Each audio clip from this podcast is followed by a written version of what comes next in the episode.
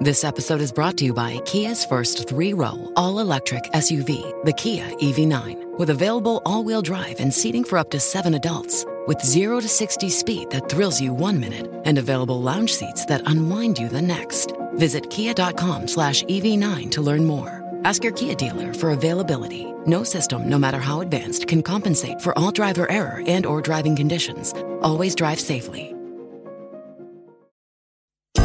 This is a day I've been looking forward to for two and a half years. We're really proud of Timeline. We're going to reimagine Windows. Microsoft is announcing the breakthrough game console called Xbox. We've created a platform attuned to consumers' changing behaviors and an evolving sense of play. We set out to make the best watch in the world. And today, we're introducing Nexus seven. This is it, Xbox One. And we are calling it iPhone. The latest news, the newest products, the biggest names. Welcome to Your Tech Report. Online at your tech report dot com. Join Mitchell Whitfield and Marco Flalo for the next hour of Your Tech Report. And we invite you to do so. Uh, so many ways to get in touch with us, Mitchell. On Twitter, it is at Your Tech Report. Facebook.com slash Your Tech Report. Of course, uh-huh. Our email address is, oh my God, you look exhausted. Our email address is contact your tech report dot com. And, of course, if you want to head over to the website, it is your tech report dot com. Oh, YouTube. YouTube.com slash Your Tech Mitchell. Your Tech Report. Mitchell, you look... Mitchell and I see each other. We record the show. We we do these things on Skype so that we can see each other and, and work yeah. off each other. But you look physically, emotionally... Drained? Drained. You were exhausted. At Comic-Con this week, weren't you? You went to San Diego again. You know what? And when people hear San Diego, they immediately think of probably the most beautiful weather... in maybe the most beautiful weather in all of North America, but at least in the States, definitely. I know there's some great places to visit in Canada that have gorgeous weather all year round. San Diego's absolutely stunning. It's beautiful. It's always comfortable and beautiful.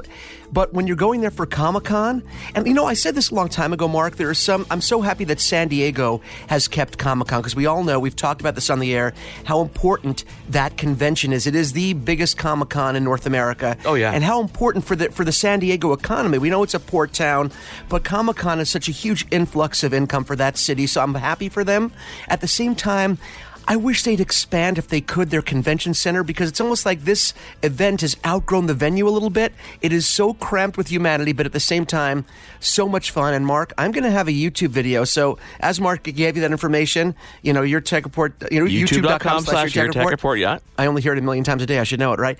Um, I'm going to be posting a video with my with my Funko haul and give you a little look at what it was like to sort of like uh, walk around Comic-Con, but also more specifically what I was able to get from the Funko booth, because I'm really excited. They have so many exclusives. I, I I can't wait to share them with you. Now, you're just getting back. I haven't seen any of your footage yet, though, but this is one of these things when, when we're producing videos that I can I can tell there's going to be a lot of a lot of time lapses and speed up shots just to watch the mayhem and the craziness that ensues. I mean, you're surrounded by, by, by cosplay. Lots of people's in costume. I'm so many merchants. I mean, that Funko booth alone is just, you could probably spend hours at that Funko booth with Mark Robbins. So uh, I'm sure you had a, a wonderful time, didn't you? A wonderful time. And, you know, the show has also changed so much, Mark. It used to be just basically a comic convention back in the day. Then it became pop culture. And then, because of the proximity of San Diego to Los Angeles, it became a major place for movies to be announced, new T V shows to be announced, for the actors to come and do panels. So it's so much more than pop culture now. It's really encompasses everything in the entertainment world, even gaming. It's amazing. No, I know. It's uh, and, and you mentioned that you mentioned, like, you know, movies and all the reveals and the different panels they do. I mean, it's also because a lot of uh, uh, the movies, and the really good movies these days, really have these these cross references to comics, and or are just like Marvel and D C and just the uh, Disney, the Disney owning the Star Wars franchise. You know, it just makes yeah. sense for them to be at Comic-Con just because of the topic matter.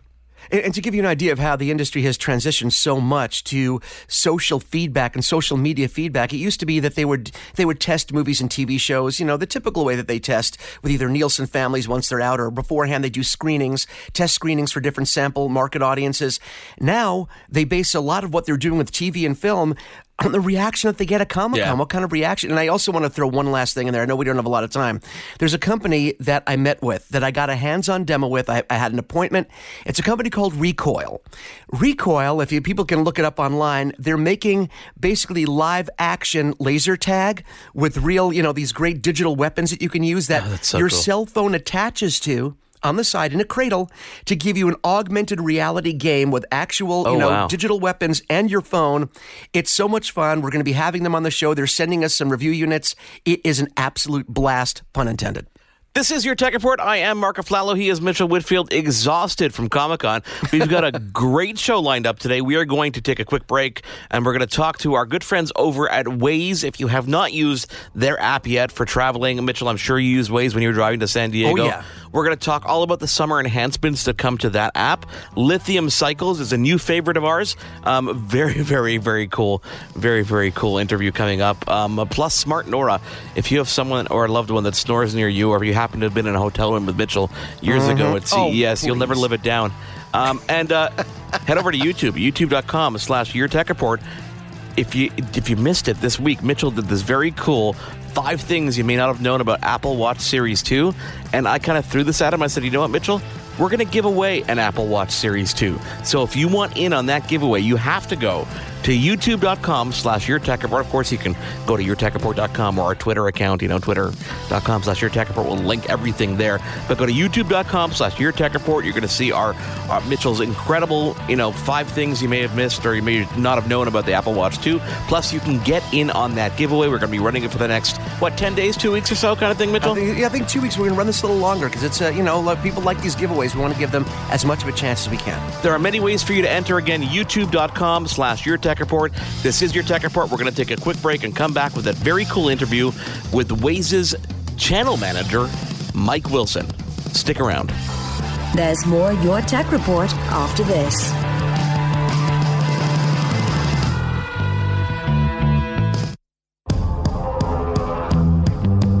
Welcome back to Your Tech Report. Welcome back to Your Tech Report. Marco Flallow and Mitchell Whitfield with you. Follow along on Twitter. It is at Your Tech Report, facebook.com slash Your Tech Report. And, of course, our YouTube channel, Mitchell, youtube.com slash Your Tech Report. Summer is a time for road trips. I'm heading on one tomorrow. I'm heading down to Boston, and I wouldn't go anywhere without Waze for real-time information, planning purposes. There's a whole slew of new features, and here to talk more about this is Waze country manager, Mike Wilson. Mike, welcome to your first edition of Your Tech Report. How are you? Great. Thanks for having me. Looking forward to it. Mike, as we talked about off-air, uh, you know, we've had Megan Kelleher on many a time. I know she's left the company now, so so it's it's up to you to now pick up that torch, um, at least for this interview, and, and, and take it to where we've, you know, never gone before. Our listeners are big fans of Waze. Summer's a big time because there's lots of people who are doing road trips. I, as I said, I'm going on one tomorrow. Tell us, you know, first of all, for our listeners who don't know what Waze is, What would, what would your kind of elevator pitch be as to what the service is? Because it's way more than just a navigation app. For sure. I mean, listen, I guess we all know kind of traffic is a universal problem, especially in Canada as well. But, you know, we, yeah, Waze sort of believe that we can work together to really outsmart it. So uh, Waze is a free uh, crowdsourced G P S navigation app whose mission is to save you five minutes every single day. Obviously, sometimes it's going to save you an hour. Sometimes it's going to save you twenty minutes, whatever it may be. Um, but the goal is really to get you from A to B as quickly and as efficiently as possible. So yeah. Waze pulls in real-time data from millions of drivers on the road and updates your map in real time around construction, hazards, road closures, police presence, whatever it may be, um, to get you, you know, to your end destination as fast as possible. You know, it's funny. Funny when I was in the car uh, last week. Actually, I was in uh, Winnipeg, and uh, a friend of mine was using Google Maps or something. I said, "You got to switch." He goes, "I normally use Waze. I don't know why I didn't use it." And he ignored some of the directions Waze was giving him. And and I told him, I said, "That is mistake number one. Never ignore the directions that Waze gives you, because there's a reason behind it. Even if you think you know where you're going, even if you're wondering why it's taking you some back route, it always inevitably, when you don't listen, is when it ends up costing you more time. And when you do listen, you're like, oh, wait a second, just that just saved me ten minutes. Exactly. There's, there's definitely a reason for all the alerts and for the route that it's giving you, even though it may not seem to be the most direct route, it will be the fastest route. You know, I, I've second-guessed it and tried to beat it a few times, and I work for Waze, and every time I lose. um, so you, you definitely you definitely can't beat the system, it seems. Okay, so so let, let's talk about some of the new features, because this is one of the fun things about, you know, being involved in an app is that you have this opportunity to to always add new features and always develop and really kind of almost reinvent yourself every once in a while. And this is what Waze really does. I find that almost every quarter there's new features and, and new things to look forward to. So for people who are heading out on the road, like I'm heading out to Boston tomorrow, and I, I promise I will have Waze running the entire time. What are some of the features this summer that we can look forward to, that we can use? Sure. So there's, there's a few new features and ones that are just kind of recently rolled out, which we, we highly recommend. Um, you know, the first one I would say is planned drives, which is relatively new, probably about two or three months old. Um, but this basically allows you to sync Waze with your calendar, and it will give you a notification of when it's time to leave. So for example, if you have a meeting at two p.m., uh, you might get a push notification from Waze at one fifteen saying, you know, leave by one thirty because traffic is light and it's only going to take you, you know, half an hour to get there. Um, So really great for people with, you know, meetings and flights and things like that, just to know when they need to head to the airport or to that meeting or get in the car or hop on the subway, whatever it may be. And on the flip, um, on the flip side of that, it also will help you if you don't realize there's a traffic jam coming up and there's no other way to get there. It's going to tell you ahead of time, like, you better leave now because otherwise you might miss your flight. Exactly. I mean, on a drive that you think might take half an hour, if there's an accident on the highway or whatever it may be, it might end up being an hour drive or even longer. Um, so Waze is going to give you that notification in advance and let you know when you need to, to leave based on real-time traffic conditions. So, you know, the other feature that I really like is is parking, because this has gone a whole... I mean, it, parking was not even a feature quite some time ago, and then it slowly kind of de- evolved in the app. Can you talk about how it works? Sure. So we have partnerships with a, a whole bunch of different parking companies um, to really get a sense of um, all, mapping out all the parking lot locations at your end destination. Um, so, you know, beyond the fact that Waze is going to kind of save the spot of where you park so that the next time you open up the app and you come back to your car, you know, if you forget your spot and you're at, you know, Yorkdale Mall or something like that, for example, um, there's that piece. But there's also just suggesting parking lots around your end destination. So whether it's the Air Canada Centre or the airport or, you know, your office, whatever it may be, Waze is going to give you a whole bunch of different parking lot locations in and around that area to kind of help you navigate and help you find sort of the, the quickest way to get into that building. Now, the, we get, you know, emails a lot from our listeners, and, and one of one, you know, lives in, I think it was somewhere near Toronto, and uh, was asking about the whole cross-border, you know, traveling to the U S. I mean, because Waze is crowdsourced, it, it really does have a giant footprint. How does that work seamlessly for people? For example, I'm traveling to Boston tomorrow, uh, and it's cross-border. Um, do you count for like, border wait times and things like that as well? Uh, I don't believe that, that border wait times are involved, though that's a great idea. So um, add that to the list. For our, Credit for our mark. Product team. um, so border wait times won't be in there, but it's going to be a seamless experience once you get over the border. I mean, Waze operates in um, you know almost every country in the world. Uh, so driving from you know uh, Canada into the U S, you're not even going to notice a change or any difference. Um, the only thing you might want to do is update your map to be you know miles instead of kilometers and yeah, things exactly. like that. Um, But all the speed limits, all the features are the same, all the alerts are the same, uh, you know, all the integrations and, and tests that are out there that are running are the same. So it's a, you won't even notice a difference when you get over the border. Now, talk about some of the other features, one of which was um, the uh, E T A, which is a newer one. Yeah, this is a great one. So um, it really allows you to share your E T A with friends or family members. Um, and it's also part of a safety feature because it actually removes the need to have to sort of text while drive. An example of this is that, you know, if I'm driving home and it's, you know, five thirty on a Monday afternoon, um, instead of, you know, having to text my wife while I drive or she's saying, you know, where are you or when are you home, I can actually share my drive with her on Waze so that she can follow me along on the map to see where I am and what my E T A is. Oh, and that actually works in real time? It works in real time. Oh, that's brilliant. Obviously, it's an, obviously, it's an opt-in experience. You can't just follow around any of your friends or, you know, colleagues on the map and see where they are at any given time. The person has to share the drive with you. That's um, awesome. Another great example is, you know, people heading up to the cottage and they're in multiple cars, um, but being able to kind of share your E T A so everyone knows where each other are on the highway and things like that. You see, that's something I didn't know. I thought that the E T A was just kind of like a quick text saying, hey, I'll be there at this time, but I didn't realize you can actually share that real-time information, which is really cool, especially within family members. I'm going to have to start tagging my wife. Yeah, exactly. So she can she can follow you on the map and see sort of, you know, follow your commute home. I love that. So what are the, some of the other ones? I know there's the find gas feature is something that's newer as well. Find gas is a great feature that that we've recently launched as well, and you can actually select kind of what uh, what gas station you're loyal to. Um, so if you're, you know, a Petro member versus Esso versus yeah. Shell or whoever it may be or Ultramar, um, you can kind of pick your favorite gas station and have that have that uh, notify you on the on the map itself. Um, You can also get gas prices, um, which are all completely crowdsourced as well, so you can see the cheapest gas that's around you. Um, so that's a, a very popular feature. Obviously, being with a one hundred percent driving audience, you know, fuel is of uh, of the utmost, yeah, importance, exactly. utmost importance to our users. Um, we've also just recently launched an integration with Spotify, which we're very excited about.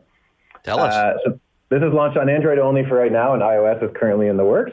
Um, but being able to control your Spotify playlist and your music without ever having to leave the Waze app.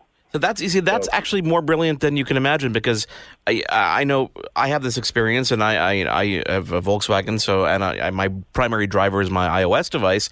Is I find the struggle sometimes balancing between listening to my radio versus listening uh, to the directions from Waze. So I, I sometimes it interrupts over Bluetooth, et cetera, et cetera. But being able to use a streaming service like that while using the app makes it even more seamless. Absolutely, and it kind of goes in connection with each other, right? Like the two apps play very well together in terms of our audience and, yeah. and the need for it. So, you know, especially as you mentioned with summer and people heading out on road trips and family vacations, um, this was a feature that's been requested by our users for, you know, years and years that, that we're excited to launch. So here I'm going to ask you a follow-up question to that, which you may or may not have the answer to. Um, is Spotify one of the first of others maybe to come? Uh, it's definitely the test case. Uh, so there's there's certainly other things that are in the works. Um, nothing nothing to be formally announced right now, but that's that's certainly the idea. Is, you know, what other what other apps, programs, you know, software and functionalities make sense for us to to partner with and, and provide a valuable service to our users. Mike, sometimes not getting the answer to the questions I have is almost as good as having an answer. Um, the, can, another feature I want you to really kind of elaborate is is the personal voice recorder. Um, can, can you really kind of describe where this came from, uh, concept-wise, and, and what the use case is today? Uh, sure. So, you know, we do a lot of custom voices on the app with um, certain celebrities like Morgan Freeman and yeah. Stephen Colbert, and you know, they're you know big uh, big celebrity voices, athletes, things like that. I've used um, the, the Cars the Cars one was uh, up there last week, and I remember using the guys from, from Top Gear or the whatever their new show is called. Yeah, exactly. So, I mean, right now, for example, you can use Owen Wilson's voice of uh, Lightning McQueen for Disney's Cars three, and so you can actually change your car to Lightning McQueen as well, and have him um, actually voice your navigation. Um, which is a really cool experience. So people love to kind of customize and personalize ways, everything from like the voice, um, you know, what car they're driving, whether they want to avoid, you know, highways, avoid toll roads, things like that, you know, the colors of their map. Everything on Waze is completely customizable and pers- personalizable. Um, and so people are really excited about that feature. One of the ones that people had been requesting was the ability to record, record their, either their own voice or anybody's voice that they want, and actually use that to kind of direct them on their route. Cool. So now that feature is available. Um, so people, you know, personally, I don't like the sound of my own voice, and I wouldn't want, you know, to be, I wouldn't want to listen to myself saying, you know, turn right in two hundred meters, but to have my kids do it or my wife or something, that is a little bit more exciting. And, you know, to have my son be able to, you know, direct me on my route would be, you know, make that, that drive a little bit more enjoyable, and, or that Monday morning commute, uh, you know, less miserable, I guess. How, how does the feature actually work? So you go, I guess you go into kind of describe the con, you know, the way you actually program it. Do you go to, you see a list of different commands, and you just record your voice for those specific commands?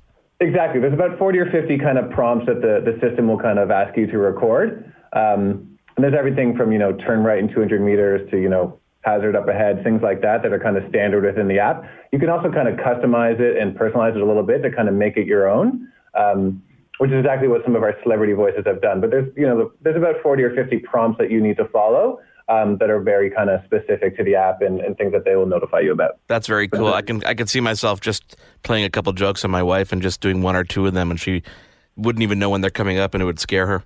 I guess at the end of the day, there's nobody monitoring what you're recording for yourself, so you could uh, you could change it around as you like, or change the language, or you know, play around with it yourself, I guess.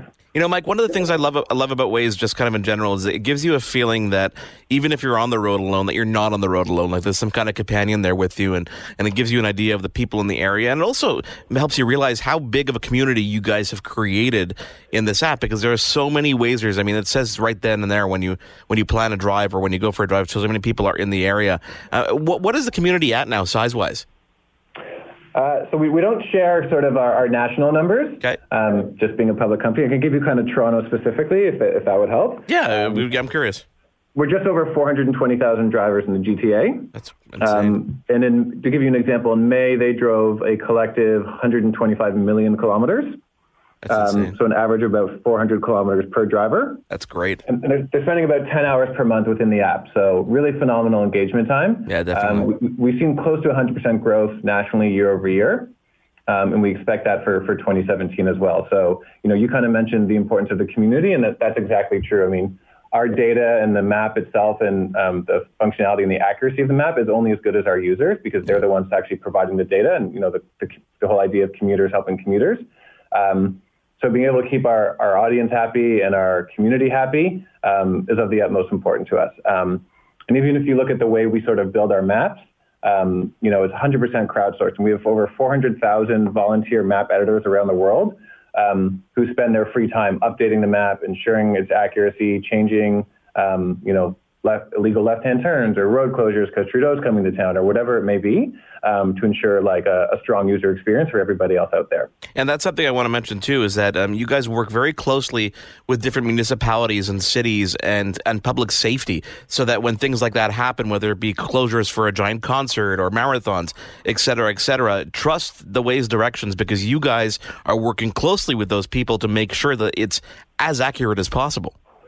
Exactly. So beyond the actual community of volunteers who are providing these kind of closure information and, you know, ensuring that their piece of the map is updated, we have what's called our Connected Citizens program. And that's exactly, as you mentioned, kind of a partnership between Waze and municipal governments. Uh, so Montreal, Winnipeg, Oakville, Metrolinx, um, you know, we've had some some talks with the city of Toronto as well, um, and a whole, you know, two hundred fifty others around the world are partners of ours. And essentially, it's just a free exchange of data where Waze is actually providing them with um, traffic information and driver information so that the city can actually input that into their traffic management system. And it really allows them to adjust everything from the timing of traffic lights um, to help sort of ease congestion, to rerouting fire trucks, ambulances, sending their garbage trucks on the most efficient route. Um, you know, Washington, D C just did something called Pothole-a-Palooza, where they asked all Waze drivers to report on every pothole. And then they sent out their repair crews on the most efficient route to then have those all repaired. So it's saving them time, money, gas, all things like that, um, and making the cities basically a, a smarter city. That's brilliant. I love it. And from, from the Waze standpoint, from the cities, we get sort of advanced notifications on closures.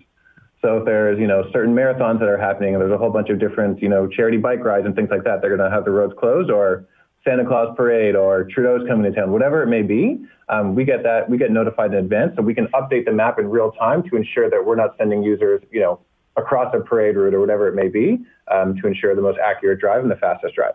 You guys must be having a field day with Montreal this summer. Yeah, that city is that city is not an easy city to drive in to begin with, but no. With all the construction that's going on, it's uh, it's certainly been a, a very busy market for us. Yeah, there, there are roads that uh, that uh, have popped out of nowhere that never existed before, just to reroute people around roads that they've just randomly torn down on the weekend. It's kind of fun. It's a challenge every time you go out. One of the biggest benefits of the app, right? Exactly. It's going to take you on roads you probably didn't even know existed, or that you would never think to drive on, and um, and really, you know, ease congestion in other areas. Okay, Mike, before I let you go, I have to ask you the question that is on top of everybody's mind, which is um, integration with things like Android Auto and CarPlay. I know because of the whole the Google Apple thing. Let's focus on Android Auto. We're gonna get we're gonna see this soon. Absolutely. So it's in beta test right now. Um, I don't have an exact date for you, but sometime this summer it will be fully released um, for all users. Very cool. Um, on Android Auto. So we're very excited about that. They're kind of just going through the final stages of testing right now. Um, but it's it's looking very good and, and very excited. And, uh, you know, the team is working on, on the CarPlay partnership as well. Awesome. Mike Wilson, Waze Country Manager for Canada. Thank you for sharing this. You know, we'd love to have you on again in a couple months to talk about, obviously, when Android Auto comes out. And obviously, you guys have so many updates. As I said, having an app is kind of fun because you really get to change the landscape, change so many things about it over time that it makes it an exciting, you know, project to kind of rebuild over and over again.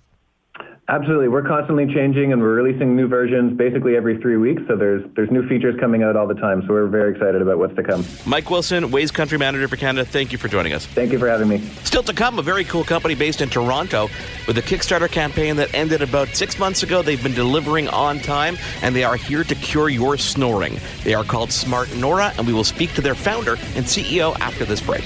There's more Your Tech Report after this.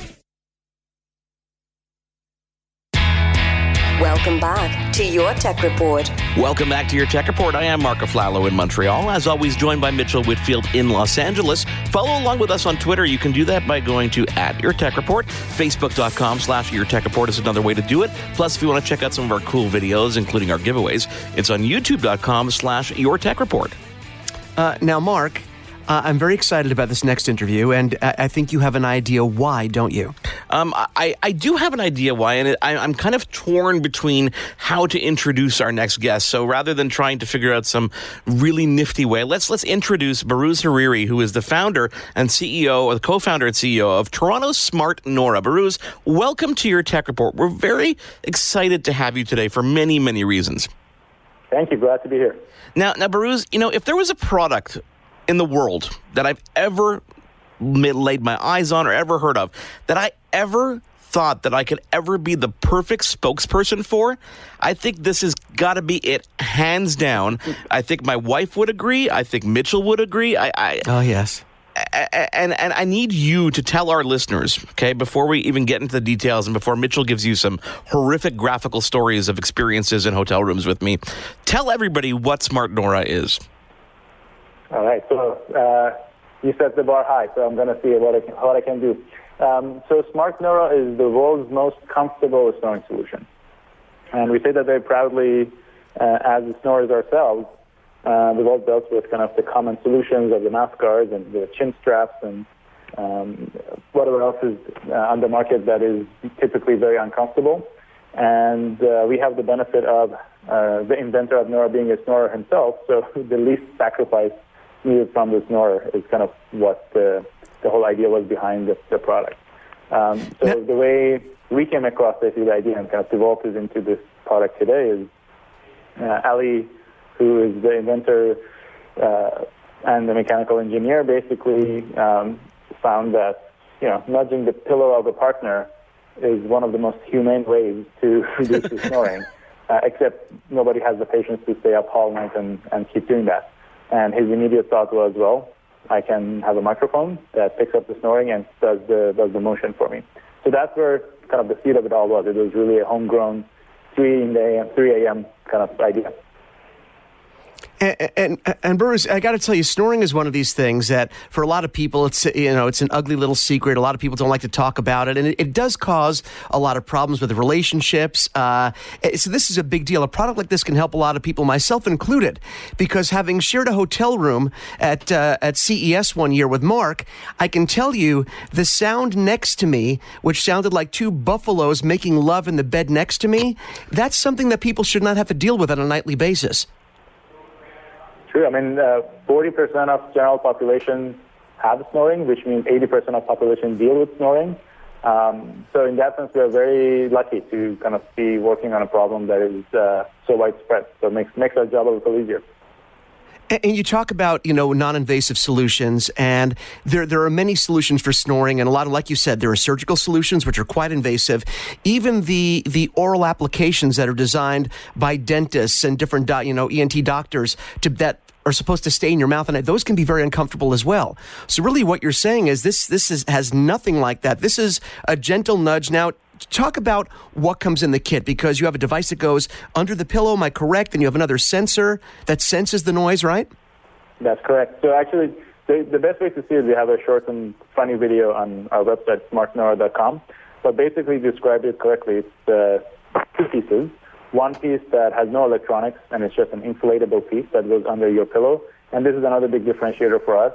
We let people keep their own favorite pillow, because those are really hard to come by. Um, when you find the pillow that's the perfect fit for you, you should do whatever you can to keep it. Um, so it inserts under whatever pillow you have. And then the other piece is kind of a pebble shape. It's in the palm of your hand. Uh, we made an effort to design it to be aesthetically also pleasing and can fit in any bedroom and not look out of place. There's a white pebble shape that is the microphone, and the brains are in there. We, that's where we detect the snoring.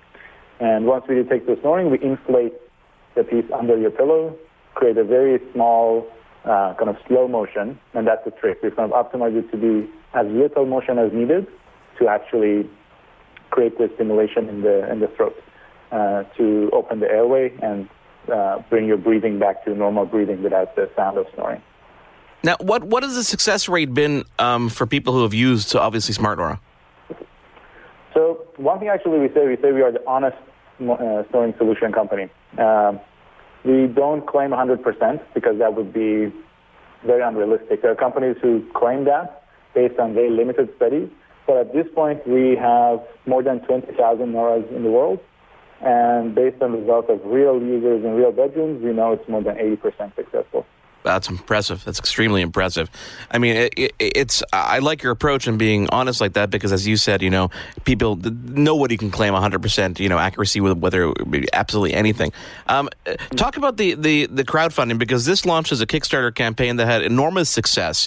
What kind of reaction do you have as a, you know, co-founders of this company and, and developers of this company? What was the feeling when you realized that this was obviously a home run?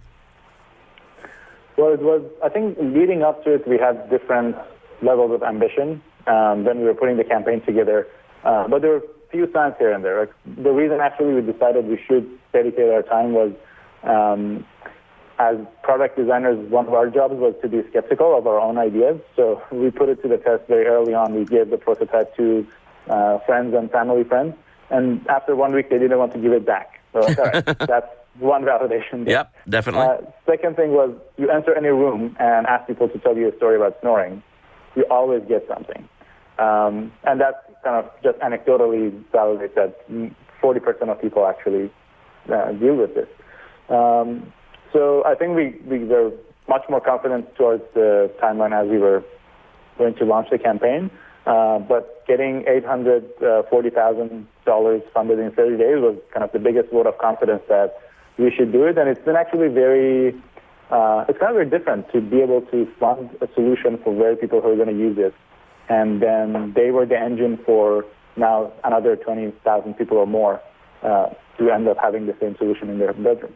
Yeah, it's always, it's always great to have a vote of confidence like that from a user base who you know are going to use your product right away. I mean, uh, one of the other things when it, people mention crowdfunding these days is people are a little bit skeptical because a lot of products have raised a lot of money and not necessarily made it to people's hands. But you guys have been shipping successfully for how long? For about a year now? Uh, so we've actually been shipping for six months. So the product is pretty pretty new. So if someone uh, goes so to the... Did- Sorry, go ahead. Yeah, we, we did our crowdfunding about a, basically more than a year and a half ago now. And then we took the one year exactly to develop for manufacturing and ship. So we shipped on Christmas for our uh, our Kickstarter backers. One of the things that people look at when they look at devices like this, uh, anything, any sort of sleep aid, they look, they talk about portability and how portable is it something you could take with you? Because a lot of people, obviously, they don't want to be snoring on vacation on the road.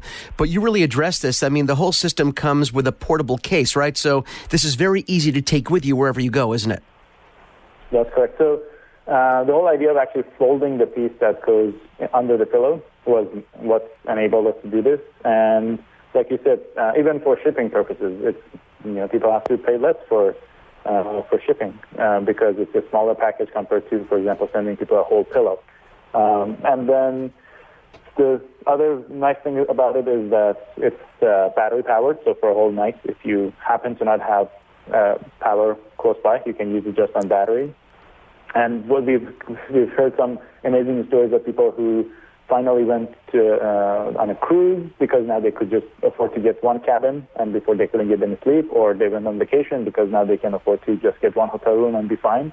Um, so those are those are real gems when we when we hear those stories. Listen, I'm looking forward to just sleeping in my own bed for once. Uh, that, that that would be an improvement. But I think my wife is going to get kind of angry because she I think she enjoys beating me up and having a reason to do so. Every night well, it seems to be she's like, oh, you have a bruise there? Things to think about. um, so, so two hundred ninety-nine dollars price point. Uh, the website is smart nora dot com. Um, how is manufacturing going right now? If I go out and order one right now, when will I get that? When you order it, we dispatch it the same night, and you get it between two to five days later. That's phenomenal. I cannot wow, wait because uh, because my wife has been poking me literally and painfully uh, to try and find some kind of solution because like most snorers, I've used, you know, C PAP machines, and I find it very uncomfortable to sleep with. I've tried all the oral appliances and the same thing. It's just it's it's it's it's harder to fall asleep, I find, when using some of these devices. So I'm I'm very much looking forward to getting my hands on, and I, I wanted to thank you for sharing your story with us. Thanks for having us. Yeah, well, look forward to getting your feedback. Oh, I trust me, you will get my feedback. I promise you one hundred percent. Uh, Baruz Hariri, the C E O and co-founder of uh, Toronto's Smart Nora. This is Your Tech Report. I am Marco Flallo. He is Mitchell Whitfield. We're going to take a quick break and come back with a very cool company that's designed an electronic bicycle that I promise is going to make your eyes just light up. It's called Lithium Cycles, and they're with us next here on Your Tech Report. There's more Your Tech Report after this. Welcome back to Your Tech Report. Welcome back to Your Tech Report. Marco Flallo and Mitchell Whitfield with you. On Twitter, we are at Your Tech Report, Facebook.com slash Your Tech Report, and of course, YouTube.com slash Your Tech Report. You know, Mark, it wasn't that long ago that we featured our first e-bike review, right? And as our listeners probably already know, and for those that don't know, this actually came about, my curiosity, my my e-bike curiosity came about because of some injuries that I had that didn't allow me to actually ride a bike anymore the way I was used to riding a bike. So I started looking into e-bikes. And if you guys look online, you look on Amazon, you will see literally hundreds of different companies that are making e-bikes that are, and it's hard to pick which is the right one for you. But it wasn't that long ago, Mark, that I came across something online that kind of blew me away. Uh, it's a company called Lithium Cycles, and they are doing an e-bike. I don't even want to call it an e-bike because it doesn't do it justice. Uh, they are doing something so different, so unique looking, and so unique performing that we wanted to have the co-founder of the company, Michael Canavo, on the line with us. Michael, thanks for joining us, man. Hey, thanks so much for having me, guys. So before we start, talk a little bit about Lithium Cycles and what you guys do. Yeah, so at, uh, at Lithium Cycles, we are uh, aiming to create really cool and, uh, you know, fashion, almost fashion and design-oriented um, electric tech vehicles. Yeah, and if you look, and again, people can go to lithium cycles dot com and they can actually see what we're talking about. You guys put out a, a really cool, and the best way to describe it is, and being, you know, growing, you know, being born in the sixties and growing up in the seventies, it, it harkened back the second I saw the Super seventy-three, which is the bike that you guys, this brilliant looking bike, it looks like a dirt bike from the seventies, and that was the whole idea, right? Yeah, exactly. Uh, John, our co-founder and engineer, um, had one growing up. He had a gas-powered mini bike. Um, and, you know, we were actually, as a company, we were creating these uh, industrial electric carts. And, and you know, it was going well. It was just business-to-business kind of kind of production. Um, and we thought, over the weekend, we thought, well, what if we did something kind of fun? You know, what if we just created a one-off? Three days later, John had literally hand-built a prototype of what he was envisioning. Um, we rode it around. We loved it. We thought, this thing is like, is extremely fun. It's nostalgic, but it's also powerful. Uh, it had a thousand watt motor, which was, you know, way more than most e-bikes were were were using at the time. So it was uh, it was a kick for sure. Uh, we thought, hey, what if we threw this on Kickstarter? You know, maybe just sold fifteen, twenty. We thought maybe we can, you know, have a little bit of fun, just knock out a cool project and move on. Uh, Thirty days later, we had raised almost half a million dollars, and uh, realized, shoot, like this is probably what we need to be pursuing. You know, it's it's amazing. The Kickstarter stories, um, you know, they, they used to be very, very, very, not few and far between, but they used to be very, very rampant, so many of them. And now mm-hmm. when you land on one that really has success like this, you pay more attention because the products coming out nowadays on Kickstarter, just like you guys, are really, really unique and really blow people apart. What was your reaction when you saw the growth of that campaign? Yeah, you know, we, we knew Kickstarter backers had, had gotten smart. Um, you know, in the beginning, it was everybody was throwing out these crazy ideas, and most of them weren't even ever being fulfilled. So we knew, hey, if we're going to do this, we want to make sure this is done right. So through our branding, through our, you know, our presence, through the story that we told, we wanted to seem genuine and show people like, hey, we're we really want to do this. Like, let's let's do it. Um, and so, you know, just by connecting with their Uh, I guess their emotional side rather than straight tech side, we were able to, you know, um, captivate that audience. And, and, you know, we talk about, you know, the, the success rate, the failure rate of some of these Kickstarter campaigns, but talking about your success and Lithium Cycles and the Super seventy-three, when, you, when you're looking among your co-founders, and I think it's Aaron, Alex, John, and yourself, correct? Perfect. And, and you guys you guys did something, and I think this is really the key to any company that has success. The people behind the products that they're making have to have a passion and a love for what they're doing. And I think when you talk about, you know, John putting that prototype together so quickly, and you guys all looking and saying, you know what, we really have something here. I mean, it speaks to your guys' passion. At the end of the day, it's your love for what you're doing, I think, that makes your campaign and at the end your product stand apart from other stuff, wouldn't you say? Yeah, thanks. I really appreciate that. We, uh, you know, we find ourselves out in our little parking lot behind our warehouse three or four times a week, just playing around on, on our bike, you know, just kind of figuring out, oh, what if we did this? What if we added this? And, you know, we can do rapid prototype and design here. So the energy always stays up. And so we're always creating new stuff, and, and the team is, it's honestly a perfect group of, of us four that kind of fuel each other to um, keep creating and keep innovating. Can you talk to some of the tech that's in the bike? Because when you look at it right off the bat, you know, you see a very unique design that's very, of course, obviously reminiscent, reminiscent of that dirt bike um, from the seventies without the actual engine, though. You know, you see this this gaping hole. You're wondering, where is all the technology in here? But it is packed. Yeah. Yeah, yeah, we definitely, uh, you know, for us, um, none of us are really bicycle enthusiasts. Uh, mostly out of just a lack of comfort that is that is found in bicycle seats.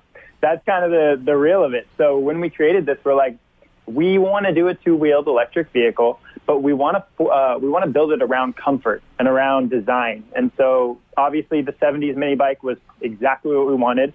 But we said, now that we have this frame design, and it's basically a sixty-pound frame, so we need a motor that can carry this kind of weight. So we talked to some friends in Nevada who have a battery company out there, and we were like, get us your most powerful uh, electric kit.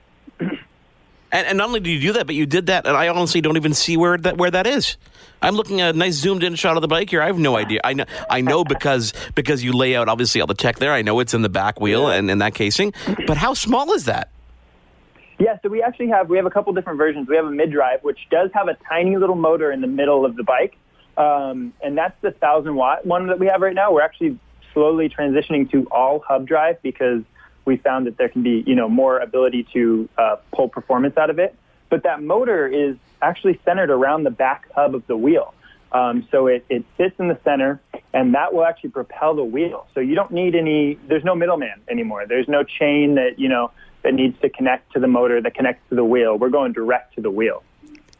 But, Michael, when you think about it, you hear Mark's reaction right now. He's looking at this as we're doing the interview. He's dissecting the bike online, the look of it, and he can't see the tech. But, again, isn't this exactly what great technology is supposed to be? The technology is supposed mm-hmm. to live in the background so the person, the, the user, can focus on the experience. And that's exactly what you guys have done here. People can focus on the aesthetic of the bike, how cool it looks, how great it rides, and not really have to worry about the tech. They just know that it's there.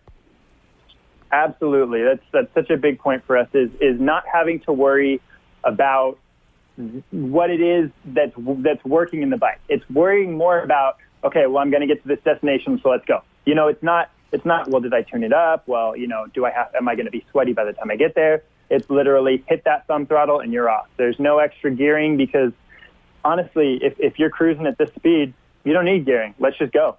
Let's talk about some of the actual, you know, delivery expectations, because obviously the campaign being so successful, you have to ramp up. Mm-hmm. You know, what what's the reaction been from people who have gotten behind the wheel of some of the prototypes? Um, what can people get today versus what they're going to be getting on the Kickstarter campaign?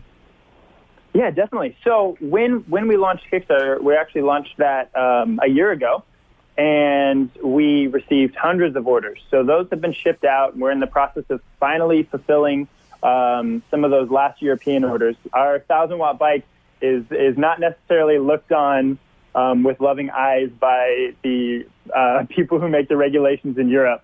Um, so that's been, you know, something that we've navigated. Um, but as as we've kind of evolved as a company, we've thought, well, okay, there's different needs for different people.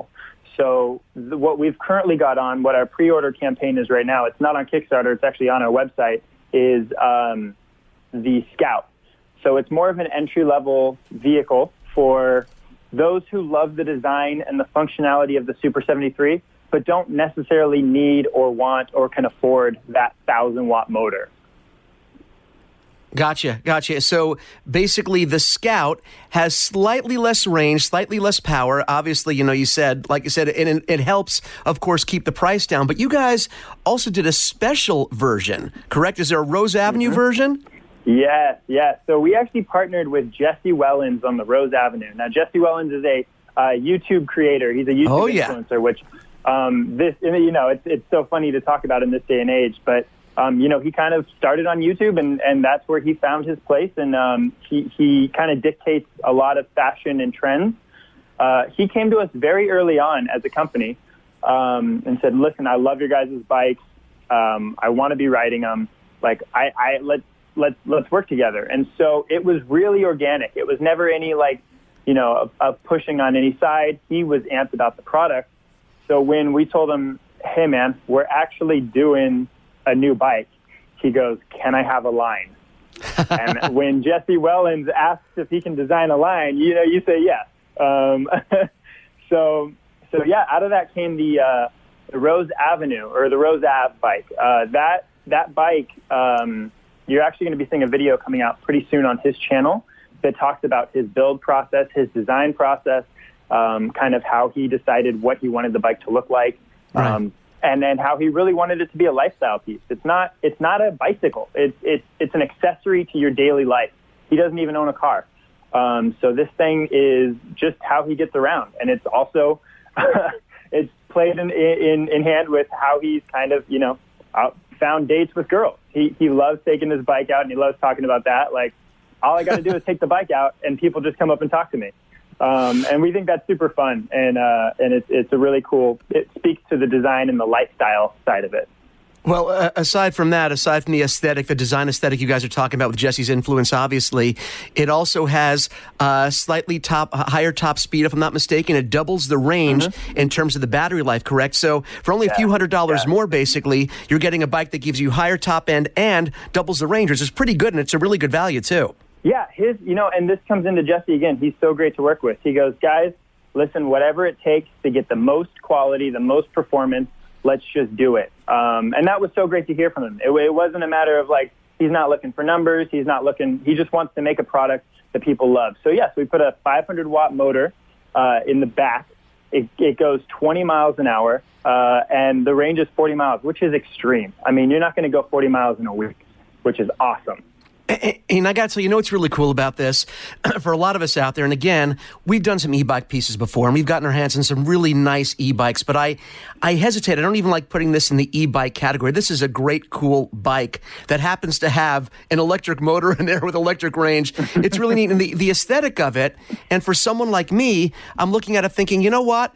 I can feel maybe a little better riding this. It suits my style in terms of maybe how I want to be seen. Maybe I, I, I gravitate more toward a motorcycle than necessarily a bicycle. So for people like that, you still have the advantage of having pedal power. You still have multiple levels of pedal assist. So if you want to ride it as you would a bicycle, you can. But if you don't want the stigma, like you said, you guys aren't bike guys. You're not bicycle guys. You're not bicycle mm-hmm. people. So this tends to really appeal to, I think, a bigger market than just the e-bike market, doesn't it?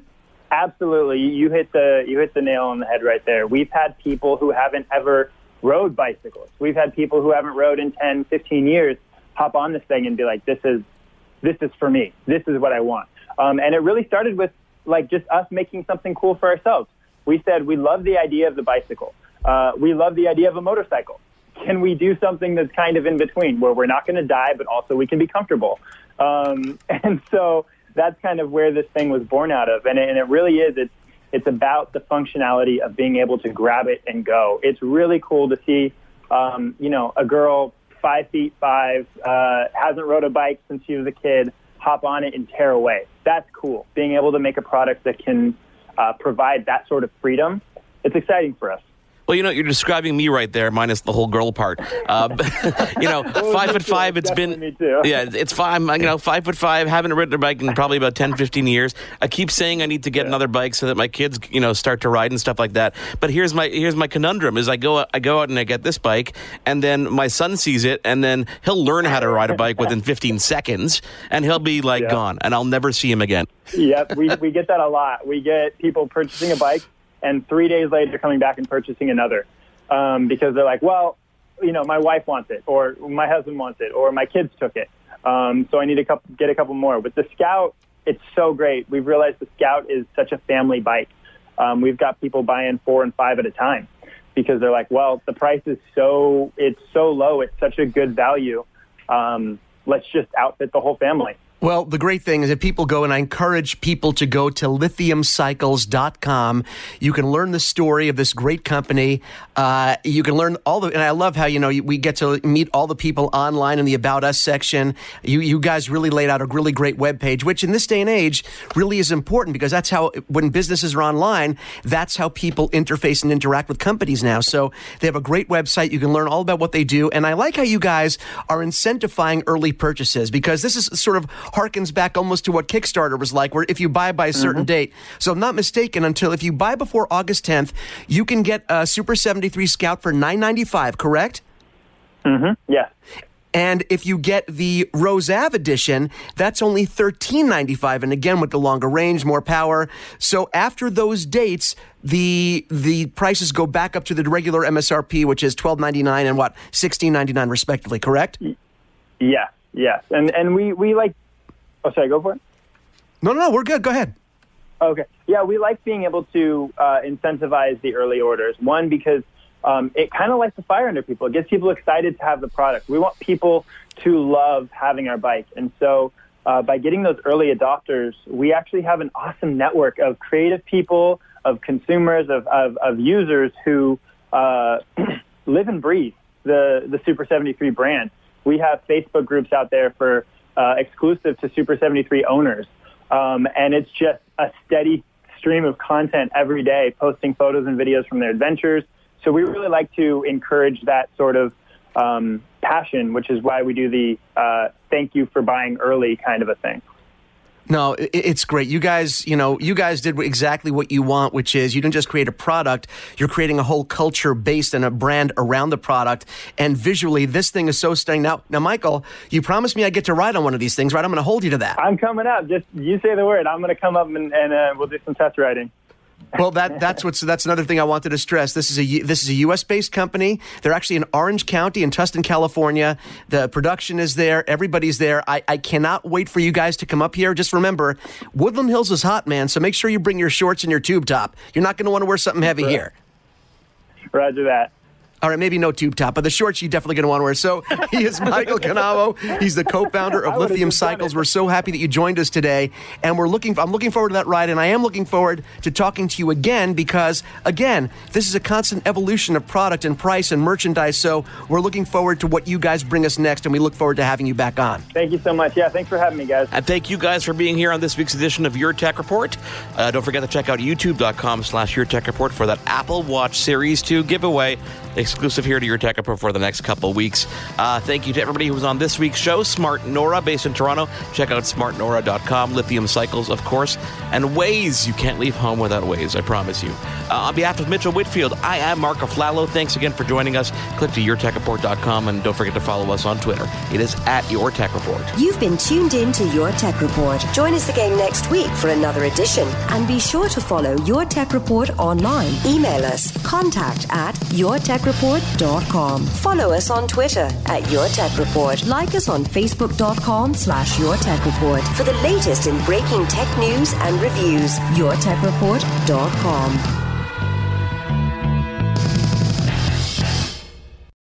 Hi, I'm Mercedes Nickel, four-time Winter Olympian and host of Dropping In, a podcast with Mercedes. This is a podcast where I interview a bunch of different people. I get the good, the bad, and the ugly, as well as I share my stories along the way. Now you can drop in at dropping in dot com or subscribe on Apple, Spotify, and YouTube. I'll see you soon. The Podcast Super Friends is a monthly meeting of five podcast producers. Hi, I'm Catherine O'Brien from Branch Out Programs in Baton Rouge, Louisiana. I'm John Gay from Jag and Detroit Podcasts. I'm Matt Kundle from the Sound Off Podcast Network. I'm David Yes from Pod six one seven, the Boston Podcast Network. And I'm Johnny Peterson from Straight Up Podcasts. Together, they form the Podcast Super Friends, an alliance of podcast masterminds sharing best practices, insights, and discussions to help make you a better podcaster. Follow or subscribe to the show on Apple Podcasts, Spotify, Google Podcasts, or at sound off dot network.